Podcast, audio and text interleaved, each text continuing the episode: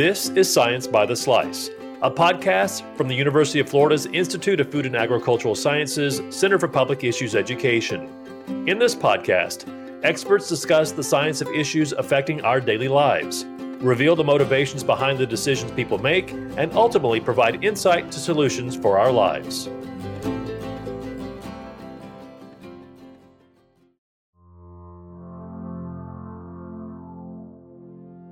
This intersection of science and health and policy has never been better illustrated than the issue of heat related illness. Hey everyone, Philip Stokes here with Science by the Slice and Education Coordinator with the PIE Center. This is part one of our two part series about being outside in the heat and more specifically, the heat related illnesses that can happen with overexposure to high temperatures. You just heard from Dr. Linda McCauley, one of the guests on today's episode. More about her in just a bit, but in today's episode, our guests discuss heat related illnesses in worker populations. Today's conversation can get a little heavy at times. These are people's lives and livelihoods that are being discussed, and some of the content of this episode may be unsettling for some listeners. You'll hear an interview conducted by Michaela Kanzer, Communications Assistant at the PIE Center. She spoke with Dr. Linda McCauley and Dr. Roxana Chicas, both from the Nell Hodgson Woodruff School of Nursing at Emory University. Dr. McCauley is the dean and a professor, and Dr. Chicas is an assistant professor. And they both conduct clinical research in occupational and environmental health. The research they are discussing today is about how heat affects human health what this could mean in a changing climate, and how this impacts worker populations. And one last thing I want to mention much of the research being discussed in this episode was conducted through a research project with the Southeastern Coastal Center for Agricultural Health and Safety, a partner program of the PIE Center. Through this research project, Dr. McCauley as well as Dr. Chicas were researching heat stress and chronic kidney disease among farm workers. There are quite a few really significant findings and implications from this research project, which you'll hear them discuss in this episode, and I'll make sure to include different resources from their research in the show notes. Okay, with that, we'll pick up with Michaela asking Dr. McCauley to explain what heat related illnesses are. So, I just want to start off with a question about what is heat related illness? That's a great question. It's it's a term that we're using to describe an array of symptoms and health problems that can be associated with exposure to high temperatures. For many, many years, the only heat related health effect that was studied was heat stroke, when a person actually would lose consciousness from working or exercising in um, rising temperatures. Now we are beginning to realize there's an array of symptoms. Many times people don't recognize what they are. From beginning with uh, more dehydration than we would expect or, or want to see in humans, to um, death by heat stroke and heat exposure. And so, heat related illness is kind of the all inclusive terms for things that you can attribute to heat. And, and that's really important because if you think about if temperatures are climbing and someone goes to an emergency room with a cardiac event, they're going to record the cause of death as cardiac arrest, right? But as we become increasingly aware of the effects of climate change, a lot of clinicians and scientists are arguing that the that it needs to be heat related cardiac arrest or heat related illness. That's why it's important. So that if you don't if you don't name something correctly, you can't count it. Yeah, that makes sense. So that causes a big issue for surveillance of the issue, right? Right. So how are you guys working to help combat that issue? And this is Dr. Roxana Chicas. Uh, what we're doing is uh, we've been doing studies with agricultural workers who are perhaps one of the most exposed uh, occupations to um, heat. And so we've been doing studies to characterize how their body is uh, reacting to being chronically exposed to heat. We knew before that they were suffering from heat related illness, but um, many of those studies were done um, where workers would just self report symptoms. Girasoles is actually one of the first studies to really measure uh, heat related illness symptoms by um, measuring core body temperature, where we saw that the worker's core body temperature was, in fact, going over the 38 degrees Celsius threshold. And then we also were um, monitoring like the the heat ex- the ambient heat that they were working in, as well as their dehydration uh, levels or dehydration that they were having. And so our studies um, are you know to bring awareness uh, to what's going on to the body and how how climate change and heat uh, is affecting human health, and hopefully use that for um, some work, work better working conditions and also to try to push you know more policies that combat uh, climate change. You know it's an interesting story about how we got into this type of research. Uh, we didn't just decide one day to start studying heat we were studying female farm workers who might become pregnant and what we knew about hazards in that uh, work environment that could have effects on the pregnancy and the fetus. And we were studying three things. There'd been a lot of work done on pesticide exposures in, in pregnancies. And so that was one of the things we were looking at. And we were looking at um, muscular skeletal stress because there'd been a lot of studies on prolonged standing while you're pregnant and how much exercise vigorous activity you should do while you're pregnant and we added heat exposure because we knew that a lot of women had been cautioned while they were pregnant, like not to run in marathons and not to um, overuse hot tubs and spas. And so we had that third area of hazard, and we were doing lots of interviews of farm worker women. And this was in about 2010 and 11, so, t- so 10 years ago. And they just grabbed hold of the heat exposure because they were already feeling it in Florida and had never ever considered that heat exposure could be harmful to their pregnancies. And so that's how we got introduced to heat related illness and and knew that the farm worker community really cared about this issue. And then it wasn't just the women. They were like what about our husbands our our partners our children who work in in uh, agriculture? So it was just the most marvelous example of how when you work with communities and you educate them they can let you know, let the scientific team know what they are really wanting to know more about and worried about.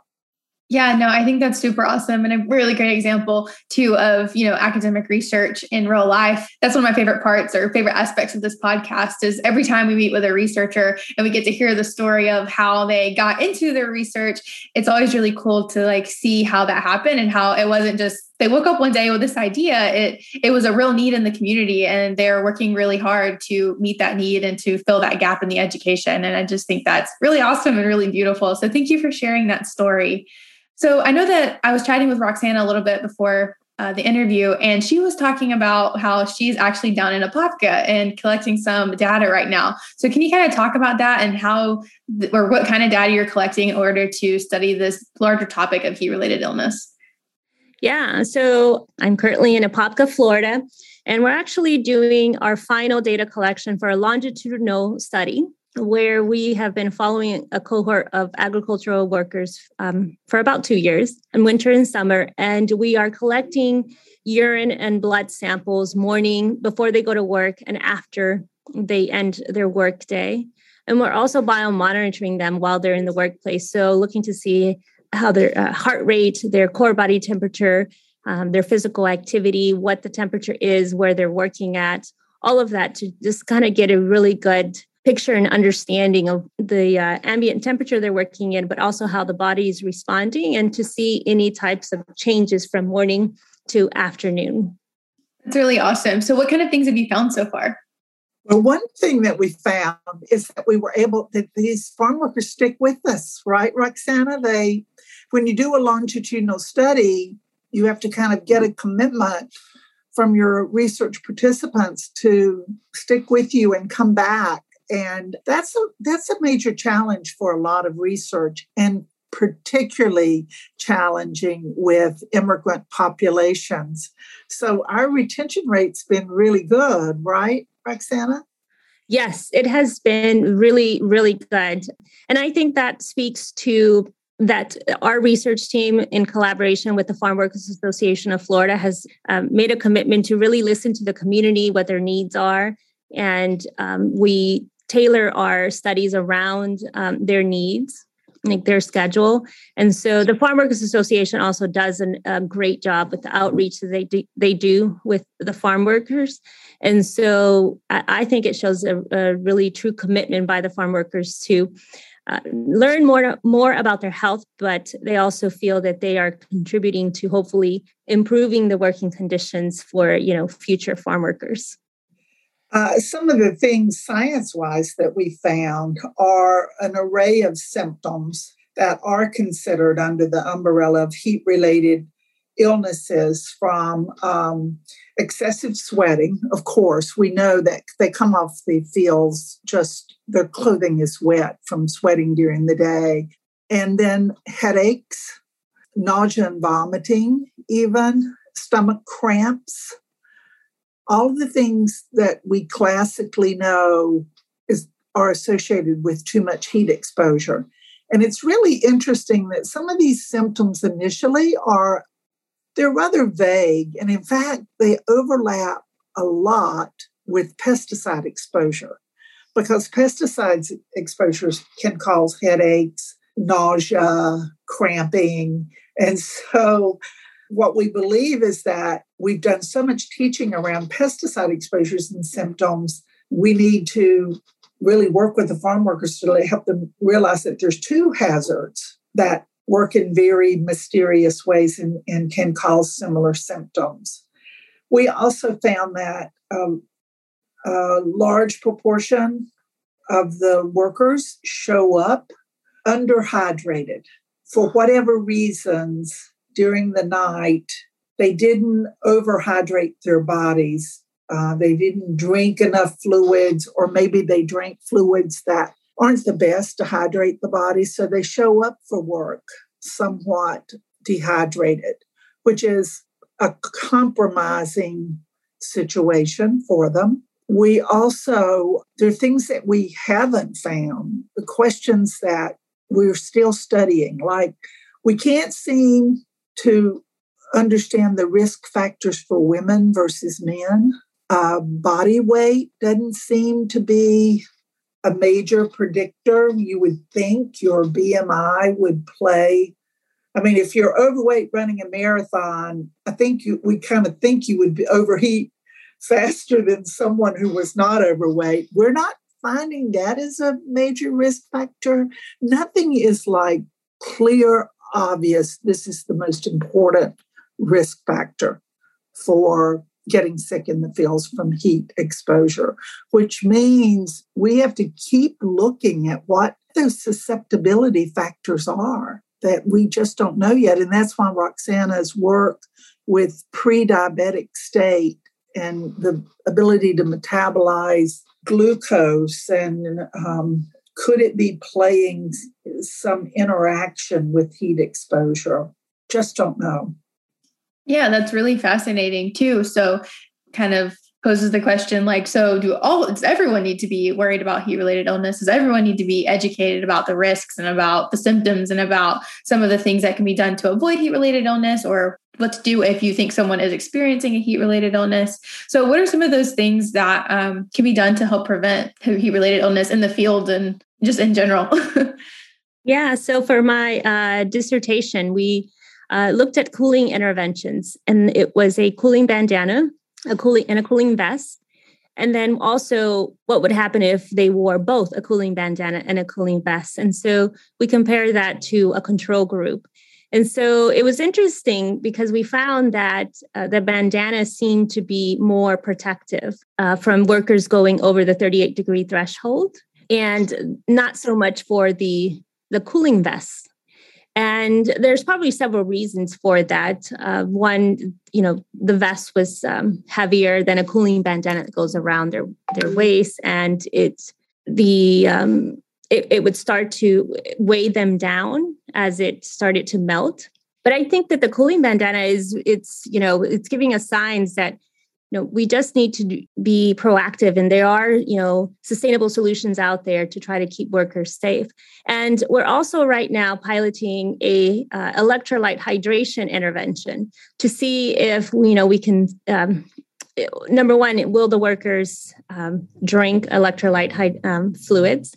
Um, how much can they drink? And does that help with the um, alleviation of heat related illness symptoms and uh, kidney injury? Are they better hydrated with the solutions that we're giving them? So you know are there are they uh, suffering less symptoms of heat related illness? So it's exciting times. I'm hoping that we can find some solutions so. Yeah i think it's really I think it's fascinating to see like how important the work that you guys are doing. You know, you're studying heat related illness, but really you're working towards worker protection. There's so much research that needs to be done. Right now, there's very few states that have any regulation for doing things differently for workers when the heat goes up. And think about that for a minute. The rest of public health, when we know a heat wave is coming, we mobilize and open cooling shelters. There's outreach to the elderly. There's people are told to drink more water, more water is available. Workers are outside workers particularly are largely ignored. And it's not just with heat. So when we looked in the in the west during the wildfires last summer, where they were uh, opening shelters for people to get away from the smoke. And we knew that the particulate matter in the smoke was hazardous to health. There are so many pictures of farm workers working in densely smoked fields. And so I don't know what it says about our country that somehow workers, and particularly immigrant workers, are not considered essential and vulnerable um, farm workers working in those fields with dense smoke all around them, harvesting vegetables for people who weren't even aware of where the vegetables they were eating that week came from and who took that risk of working in that smoke to harvest those crops for them.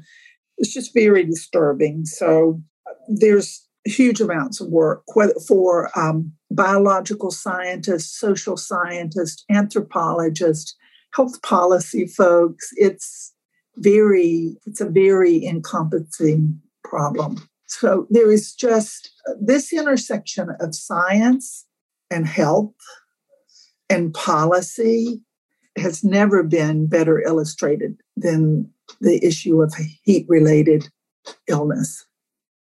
Yeah, I think that, um, you know, migration, one of the biggest drivers of migration is climate change. And so to here in the United States, we're seeing those two issues kind of collide, right? Um, immigrants coming here to the United States, climate change happening, they are considered essential, but have no, very few labor protections. And so I, I think that, you know, this is um, this is the work we're doing is good and i'm i'm hopeful that more researchers will be interested in in trying to look of, in, into this area. And i think like dean mccauley said like having multidisciplinary people uh, look at this so that we have a better grasp of what the situation is. And i think that more people will become aware of the harsh working conditions that farm workers are having immigrants are having and uh, hopefully we can make some change. Yeah, that is super fascinating. So, are there like health databases that you guys can pull data from to look and see, um, you know, about some of these farm workers and the symptoms and stuff that they are experiencing? Or is it all data that you're having to go out and collect in the field yourselves? You know, there's the National Agricultural Worker Survey, which is operated with the Bureau of Labor statistics. Sometimes they have health related questions, but it was never designed to be a health survey. And so that's the best randomized survey of the population, but it's not because it's more about a labor survey than a health survey. It's certainly not as comprehensive as what we need. And it's never, there's no way to track individuals that you see with um, research studies to their health record. It's just, it's so fragmented in the United States that we can't do it. The um, Migrant Clinician Network is actually has a project where they're trying to enroll farm workers in their health surveillance.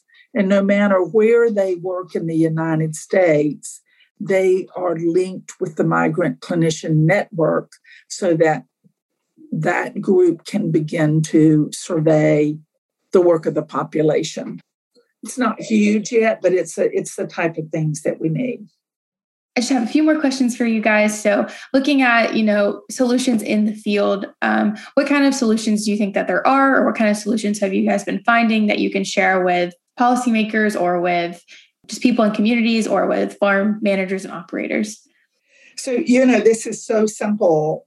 To protect workers, there are three things that you have to do.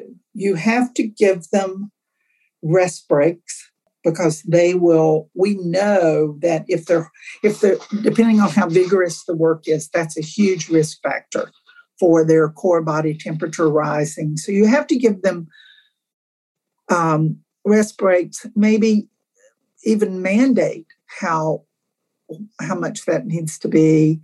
Um, you have to keep them hydrated. They have to have water and they have to have shade. When they're resting they they've got to be able to cool off. And so some farm workers i mean some growers actually when they're resting in these shaded canopies they have ice for them to put around their necks to try to cool off. But it's really as basic as that. Work breaks rest and shade and water. Yeah you know there's a simple, um, just kind of like example from the BP oil spill that happened many years ago. And uh, when OSHA was there, kind of overseeing the cleanup, and it was so hot, they required, it was mandated that the workers take breaks in the shade. And there were no, not a single report of heat related illness, severe heat related illness uh, in any of the workers. And as soon as OSHA left, uh, and it was no longer you know mandated and there was no oversight no oversight. Uh, heat related illness symptoms started popping up to the point that it was over 900 cases of heat related illness that was reported. So i think that shows just right there how important for it to be required that they take a break. You know oftentimes growers or industry will say well you know they they can take a break whenever they want. Um, but you know there's a power imbalance.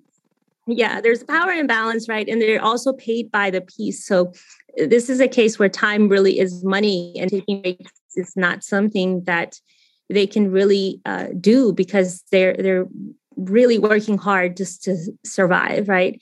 And if if we had like dean mccauley said these three simple things i think that agricultural workers wouldn't be 35 times at risk for heat related death yeah, I think that's such a powerful example that you just shared. So, yeah, I guess the next task is to get people to do that, right? um, so, I guess just my last question is Do you guys have any final thoughts that you guys would like to leave behind um, and share with our listeners today? Um, just that this climate change is going to get a lot worse before it gets better.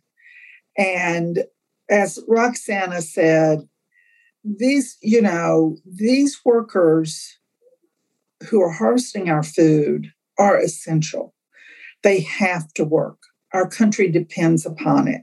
There are other outside workers that it's less essential, you know, landscapers and uh, even some some roads. Say like there's outside workers who work on very hot roads you could delay the road repairs. You can't delay feeding people in the United States. And so it's just critically, this whole concept is critical, this concept of an essential worker. And you can't stop them from working and producing food, but we have to protect them. They're not dispendable lives. And and there's so much work and the perception that they're all illegal and they took on this risk when they came to the United States is just harmful because a lot of these workers are not undocumented. A lot of them are here legally on work visas. And so no humans are dispensable.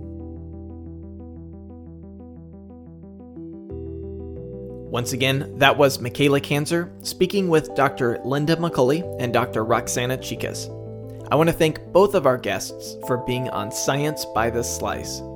As I mentioned at the beginning, I included different links in the show notes so you can learn more about this topic. There's a recorded webinar by Dr. McCauley, an entire resource page on heat stress from the Southeastern Coastal Center for Agricultural Health and Safety, and even a short documentary called Facing the Sun, which includes actual footage from the research carried out by Dr. McCauley and Dr. Chicas. Next up, we will still be discussing heat and how overexposure can impact our health, but in a different setting sports and athletics.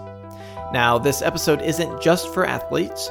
I spoke with Dr. Rebecca Lopez from the University of South Florida, who researches exertional heat illnesses, and we talk about how this can impact anyone, whether you're participating in sports or doing any other activity outdoors. That episode is available now. I want to thank everyone who works on Science by the Slice Michaela Kanzer, Rachel Rabin, Valentina Castano, Sydney Honeycutt, Ricky Telg, Ashley McLeod Morin, and Elena Poulin. I'm Philip Stokes. This is Science by the Slice.